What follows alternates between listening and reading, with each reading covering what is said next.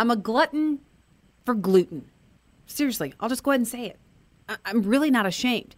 In fact, my husband and I, for our one of our wedding gifts, which was a few years back, but anyway, uh, we ha- got a bread machine, and I had not used it in several years. One because I'm really bad at following directions, and so I couldn't figure out how to use it. But anyway, he gets it out of the pantry and he says, "Listen, if you're not going to use this, I'm just I'm throwing this bread machine out." It's like uh, last year when he threatened to throw out my tomatoes if I didn't can them because they'd been sitting there too long. Anyway, I used the bread machine uh, the first time and it, it turned out okay. And then I used it the second time and got the right flour to use. I actually got bread flour. And oh my gosh, I'm pretty sure now I have even more of a love for bread. It's absolutely amazing. I mean, is there anything better than a warm piece of bread fresh out of the oven or out of the bread machine, topped with butter just dripping over the sides? I'm pretty sure the answer is no.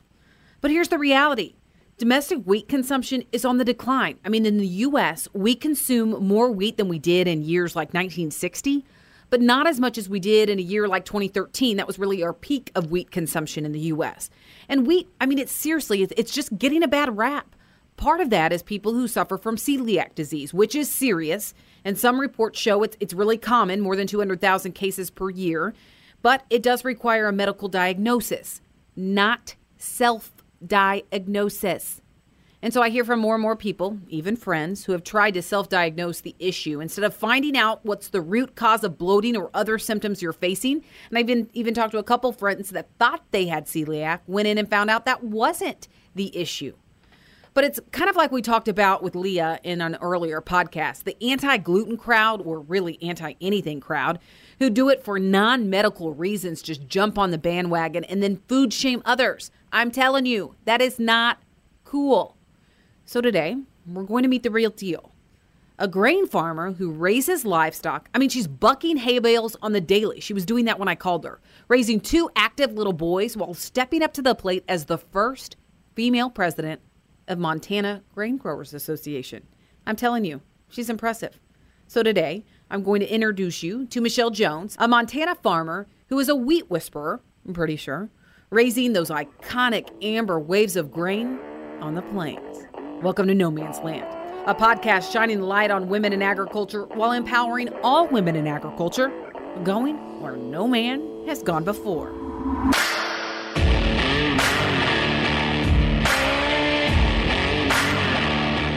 Well, welcome to No Man's Land, a treat this week because we're going to get a taste of what it's like to farm out west with a female farmer who has made a pretty good name for herself in the uh, short stint that she's been back on the family farm. So I want to welcome to the show Michelle Jones. Michelle, thank you so much for joining me. Thanks for having me. I'm pretty excited. I'm excited. Tell me a little bit about where you're from, what you farm. Just give us a taste of what life is like for Michelle Jones? Well, I farm with my dad and my husband, and as well as our two little boys.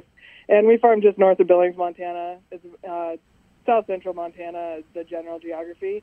And we raise wheat, malt barley, sunflower, safflower, corn, um, quite a bit of alfalfa, as well as some forage grains.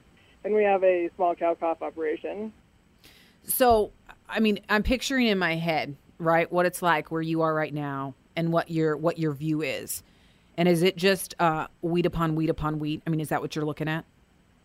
Um, it, for a lot of cases, yeah, we actually are in a pretty diversified area that we've had some markets open up and we've gotten to diversify our crops, and so so we have gone from wheat upon wheat upon wheat to there's chickpeas across the road, mm-hmm. and right next to us is an alfalfa field, and right here next to our house we actually have hay barley peas forage mix and so there's there's certainly far more diversification even than there was um, 10 years ago. Is that because of wheat prices or really what's driven that diversity? I would say a little bit more um, market factors, not necessarily wheat prices, but some of those oilseed markets have moved closer to home, and crop genetics have allowed crops such as corn to be um, raised here, and the rise of uh, microbreweries have increased malt barley acres and it just led to a lot of diversification and we found that we do really well with some of these diversified rotations and it really enhances our wheat crop and it also allows us to diversify risk. Um, Mm. We can't, you know, entirely take risk out, and there's still some risk to being this diversified. But typically, you're not going to lose every single one of those crops. You might have one that struggles because of weather, Right. what have you. But we typically don't lose every one of them. Mhm. So I think that that kind of enhanced it. Speaking of risk, speaking of weather, how's it been this year for you in Montana? I mean, how does the crop look right now? This year has actually been an, an, an incredible year. Um, we have some really great looking crops. We are, I don't think it's the wettest year on record, but we have gotten more rain and snow than our average year total. Total annual average precipitation is 13.66 inches in this area, and we're about 14 and a half right now. Uh, we had a record setting winter, the most snow we've ever had, a really long winter. And there's obviously some issues with a wet year. I had some preventative plant sunflowers. I don't have any sunflowers, which is really disappointing to me. Um, but other than that, the rest of our crops, our hay is tremendous. Our wheat so far looks pretty good. Um, so it's been it's been a year that is one to be enjoyed because we certainly have more dry years than we have wet years. Well, Michelle, that's refreshing to hear because that's not the case everywhere. I mean, if you turn on to U.S. Farm Report, I'm talking, I think, every week about the drought and the dryness, including this weekend on the show, um, you know, looking at the wheat crop in Oklahoma. So not everyone has enjoyed moisture, and we've seen some areas enjoy too much. But kind of what are your expectations? I know you'll harvest in about a month, but once you get in that combine, what are you hoping to see with yields? What is what's realistic for you right now? Average for us is around 40, and with this crop, we're obviously hoping to be above that. You think you will Um, be above it? I, I expect to be on most fields. Um, we actually had really randomly we had a frost. I don't a week and a half ago or something What? like that. Just just yeah. recently? Yeah, just recently. Uh, it was what we call a dry Canadian cold front, and for the most part, the wheat looks like it escaped some damage. But there's you know there's always a little bit of residual concern in the back of our heads that you know the kernels that we expect to be there won't be there because of that frost hitting at the wrong time. But I I expect I still expect a, a very good good crop out of this area. Well, not only do you farm, um, but I think what I appreciate about you is you're not afraid to step up to the plate and as a female take on some leadership roles that we need to see pursued more in, in agriculture. And so you're the first female president of the Montana Grain Growers Association. And when did you take on this role? What year were you elected to that position? Um, I was officially elected in December. The way the Montana Grain Growers Association works is we start our officers at the secretary position and we work our way up all the way through uh, past president. So it's a five year five year rotation, and we officially get elected every year. But you know, typically it's just a you, know it's an up. approval, um, moving up to the next level. So I've been the president since December, and it's it's been a great experience. It's working in policy is can be really frustrating at times, but it's definitely something that I that I really enjoy, really like, and is really important to farmers. What's the biggest challenge for you right now when it comes to policy? What's the biggest obstacle that you're trying to overcome as president of Montana Grain Growers Association? Uh, this year, a lot of our focus has obviously been on trade. Um, you know, a lot of the rhetoric around the trade war and tariffs and the impacts of that and the impacts of our trade policy, uh, renegotiating NAFTA, withdrawing from the TPP. You know, those are those are big issues for the wheat industry, and it's kind of interesting to see how prevalent trade becomes. That and we're in a farm bill year, and farm bill to a lot of people involved in policy work in agriculture is sitting second to trade, which is something that I mean you never see that.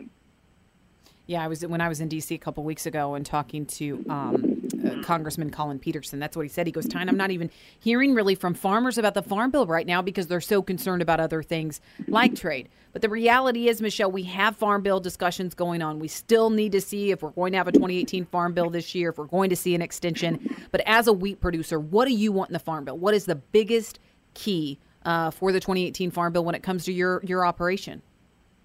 Our operation and, and really the wheat industry uh, nationwide is always going to be crop insurance. It's our number one risk management tool. It's it's the most important thing we have that allows us to um, stay in business every year. Certainly, most every year we don't want to use our crop insurance. We want to just pay the premium and have a good year and move on with life. But as we all know, that Mother Nature doesn't always allow that to happen. And crop insurance is a vital safety net for us and really anyone in agri- uh, production agriculture for the commodity crops. Um, really needs to be successful.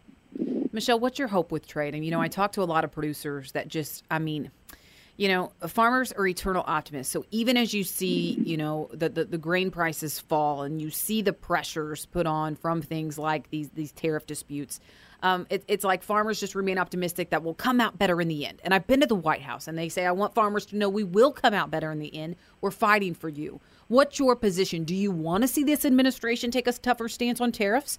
Um, or in a year where we're already seeing pressured prices, uh, do you just want to see that talk disappear? Uh, I definitely want to see the talk about tariffs disappear. I'm certainly a free trader um, when it comes to policy and you know my policy positions. I I certainly would like to see uh, enforcement, especially in regards to China, um, for some of their trade distorting acts, but I've long held the position that there are better ways to do it um, that are multilateral, that involve the WTO and bringing um, dispute cases through through the WTO as, as you know as slow and cumbersome as that can be. That mm-hmm. We pref- I prefer that as a route as opposed to unilateral tariffs and uh, some of the current current policy um, trade policy routes we're pursuing that really make us judge, jury, and executioner um, and put agriculture in harm's way.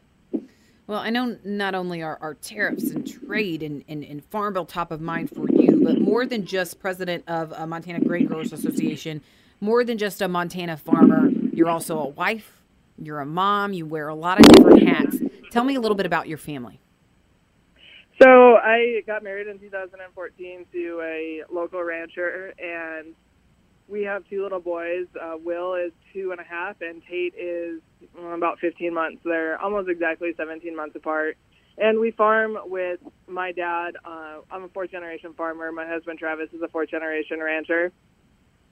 And his parents are also involved on his ranch. And so we have, you know, definitely a definition of a family farm and uh, family operation. How did how did you two meet? Well, we've actually known each other our entire lives. Um, but you didn't date before He's this. Two years older than me. But you didn't you didn't date until until uh, right before you guys got married. Right. Yeah. I we didn't date at all. Um, we actually didn't even really hang out that much. I ended up going to a different high school than the local small school, and then I went to college in Ohio and worked for UPS and Amazon, and so I was in Seattle for a while. And then when I came back, we we started dating, and uh, the rest is history. So yeah, it, it definitely was a little little strange. and then you you have two sons. How old are they? Uh, they're two and a half and uh, fifteen months. They're almost they're exactly seventeen months apart. Oh my gosh, I have two girls that are fifteen months apart, and I don't know about you, but on a daily basis, it just sometimes feel like feels like you're in survival mode. Like it's crazy. I can't imagine. What is it oh. like with two boys that are 17 months apart? Is it just chaotic? Yeah, it's just chaos. We're we're really lucky right now. My sister, who she's getting a graduate degree um, in sports management, but she's home for the summer, and she's been she's been our nanny and house cleaner for the last month, and she actually leaves to go back to school right after the Fourth of July, and I'm I'm already dreading it. My house won't be clean anymore, and are you even going to let her leave? if it was an option, I wouldn't. but I mean, I know that you're a family operation, so the boys. I mean, I can only imagine that they love being on the farm with mom and dad. Oh, they do. They're they're definitely farm boys through and through. They you know they stop when get excited whenever a sprayer tractor comes in the yard. And I was just moving bales uh, not far from our house, and my husband had to bring our oldest over so he could watch bales be moved and wave high, and yeah, they're definitely very much so.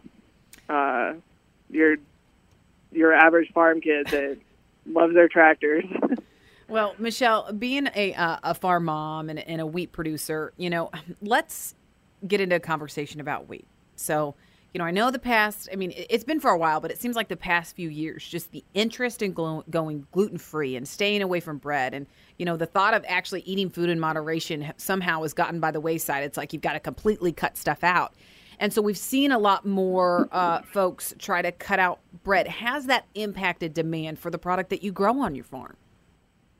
Uh, it definitely impacts demand. Uh, domestic consumption of grains has been decreasing for quite a while now, and and it's an, it's unfortunate because it's it's such a healthy part of our diet that you know unless you you have celiac, which is you know you actually cannot eat gluten, there's really no reason to avoid gluten. It's it's part of a healthy diet, and and it's unfortunate when um, books and uh, bad science can can lead people to go away from gluten when there's really there's no reason to and it can be a you know a healthy part of your diet. And, and really who doesn't like bread? Oh hello i'm a huge bread fan that's why i don't understand it and i mean i understand that there are some people that have the disease and cannot eat gluten um, you know and, and I, I completely get that but there's like this cult following of people that can eat it but just choose choose not to. And as a as a producer, that kind of has to be frustrating because it seems kind of like with gluten free and all of these labels on things. Um, for example, Michelle, I went to this event and they had bacon and they labeled the bacon as gluten free. I know everything's labeled gluten free, and, and most of it doesn't even have wouldn't have gluten in it at all. No, anyway, it's bacon. It, it drives me insane. And we actually go to wheat events for the National Association of Wheat Growers, and you know they're big chain hotels, and and you don't have a whole lot of control over the food that they bring you, but we actually had to start specifying that you will not bring us gluten free snacks. Good for you. And when more of us need to step up and say something, because in that line, when they had that gluten free bacon, I said something to the lady and I said, I go, yeah, I didn't even realize bacon had gluten in it, you know, being sarcastic. And she goes, Oh, you didn't? Really? You know, that's the kind of stuff that, that you that you face and that you interact with. But Michelle, you know, how frustrating is that for you as a producer?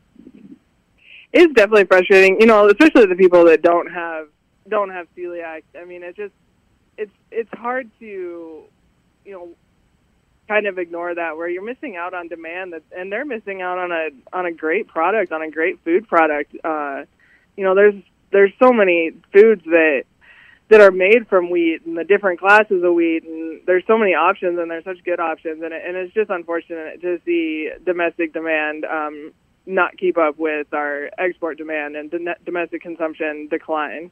Yeah, Michelle, it's not just wheat that we're in, in, in, in grains that we're seeing um, domestic consumption decline. You know, it's milk, it's other products like that. So when you're at some of these meetings, Michelle, you know, when you're talking with all of these leaders and you're talking to some of these businesses, what's being done to kind of turn the corner and make gluten and make grains and make some of these uh, products more appealing to consumers again and, and, and grow that hunger?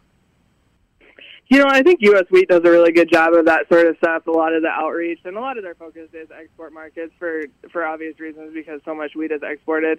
But I think they have we have in the industry U.S. Grains Council and um, a few other uh, smaller smaller uh, organizations such as Kansas State or Kansas Kansas Wheat has has started to really focus on domestic demand and growing that domestic demand again and and highlighting the importance of grains in in a healthy diet. Are you confident? I mean, do you think we can do that? Or do you think, think we can late? do that? You know, I hope that we can do that. The risk is always, you know, whatever other fat next fad book that comes out yeah. or next fad documentary. Mm-hmm. But I think that you know we're starting to see that in the non-GMO or anti-GMO is that there's a lot more positive comments about genetically modified um, crops and breeding and um, I think it's slowly starting to, you know, convert out into the bulk of U.S. consumers, and and it will certainly take time. But I think that I think it's something that you know we'll be able to get done. You know, what are your thoughts on on you know it's something we don't talk about a lot because people don't want to talk about it, but GMO wheat. I mean, I can't help but think, Michelle, the accomplishments that we've seen with genetic modification, that maybe we could find a wheat variety that that doesn't trigger some of those reactions with celiac disease. You know that there could be some research that's being done to help with that. I mean, what where do you stand on that issue? You know, I really hope that we can get some of that done. Um, in all honesty, it will probably be done through CRISPR um, breeding as opposed to um, transgenic. But that's still an exciting um, exciting avenue for breeders and researchers to look at. I know that they've been doing quite a few studies on developing a uh, non-gluten wheat in uh, Spain, I believe it is, Huh. somewhere in Europe. And um, you know, it's definitely technology that's a little ways off, but I think that it would be a great benefit to the consumer. And and we're kind of hoping that CRISPR, um, because it's not transgenetic for the most part, would um, pick up less public pushback. Our biggest risk for wheat is because so much is exported, and for Montana specifically, so much goes to Japan that is really, really reluctant to embrace any form of GM technology. Uh, you know, that's definitely a hurdle that we'll have to keep working on. That the state commissions and U.S. Wheat will certainly, certainly keep working on how to approach that when the time comes. But you're right. There's definitely a lot of um, a lot of opportunities for different types of wheat to come out of that type of breeding, and whether it's even disease resistant or um, you know more protein content or like you said uh, no gluten so it's not harmful to people with celiac disease. You know there's a lot of exciting opportunities in wheat breeding. And Michelle, like when you talk about areas of Japan, you know, we saw in Canada they found that GMO wheat, and then we saw markets like in Japan and other areas shut down and would not accept Canadian wheat. Um, you know, is it just public perception over there, or mm-hmm. why is it? I mean, here, you know, we know there's a certain type of crowd that's anti-GMO, and we have that, but in but in you know, we still allow genetic modification. So why are countries like Japan so against it? You know, I've never really asked what exactly it is, if it's cultural or what it is. Because I know if you talk to the Japanese millers specifically, they'll say, you know, we know that there's nothing different about it, but we just can't, we cannot roll a project product like that out to our consumers. And so I'm not sure if it's a cultural issue or if it's, you know, just public perception or what the what the exact roadblock is in some of those countries, but they're, uh, Japan and South Korea are very sensitive to it. South Korea also shut down Canadian exports or imports, and they did the same thing with the um, GM wheat discovery in Oregon for soft white wheat a couple of years ago. Um, and it takes them a while to get that you know that export market back up and running, and so that's definitely some of the concern and and some of the hurdles that we face in the wheat industry for that type of that type of product. So, Michelle, as a mom um, and as a female, let's say a Chicago mom came out to your farm to visit just to kind of see what you do. And she said she was gluten free, um, yet would drink beer and, you know, things like that, but was very selective in, in what she chose to, to eat. Um, not saying that I know someone like that. But anyway, um, w- what would you say to her when she said, you know, oh, I, I, I can't eat this? Well, I think I'd start with asking why, you know, why they, why you feel that way, and that's that's a really tough question for people in agriculture to ask, and even myself. You know, you're automatically defensive of the, of the pl- or the crops that you raise, but I think the most important part is to ask why and try and understand why they feel like that or where they're coming from. You know, is it just an internet-based article that they read and they decided that they would, you know, be healthier? Is it, is it something else that you know, it's a little bit harder to tackle. Like, you know, they swear that they feel better without it, and that's that's a really difficult one to get around. Um, you know, once you kind of have an idea of the why, you can kind of decide how you're going to approach it. Whether it's going to be, you know, education on or a conversation. I don't really like education in that regard, but a conversation about how we produce our wheat and you know some of the attributes of our wheat and what happens to it after it leaves the farm you know, you kind of you really have to know the why for consumers before you can um, start to have a conversation about how we do things or what we produce.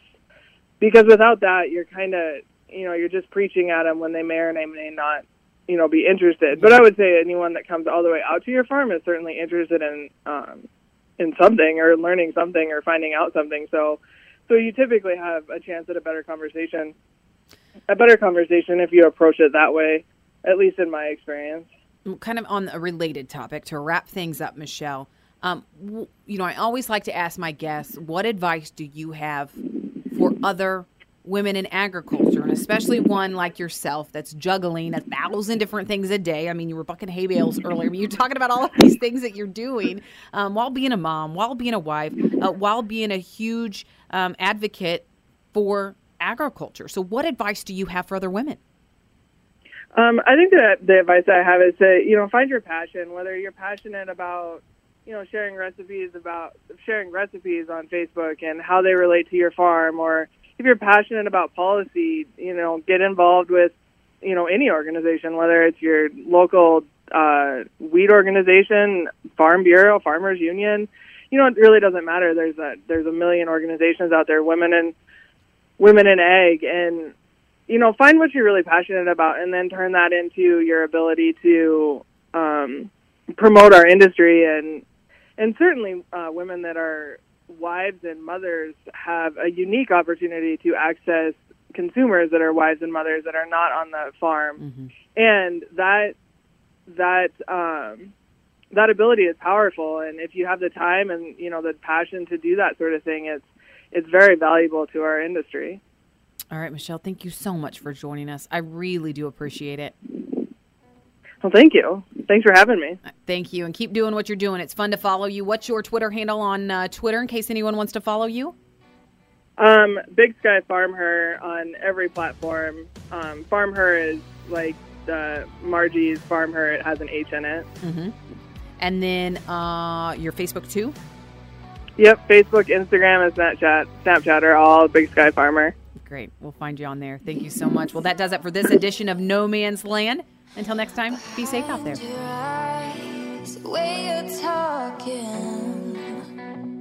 It's a cheap disguise. We were made to chase the light, but you got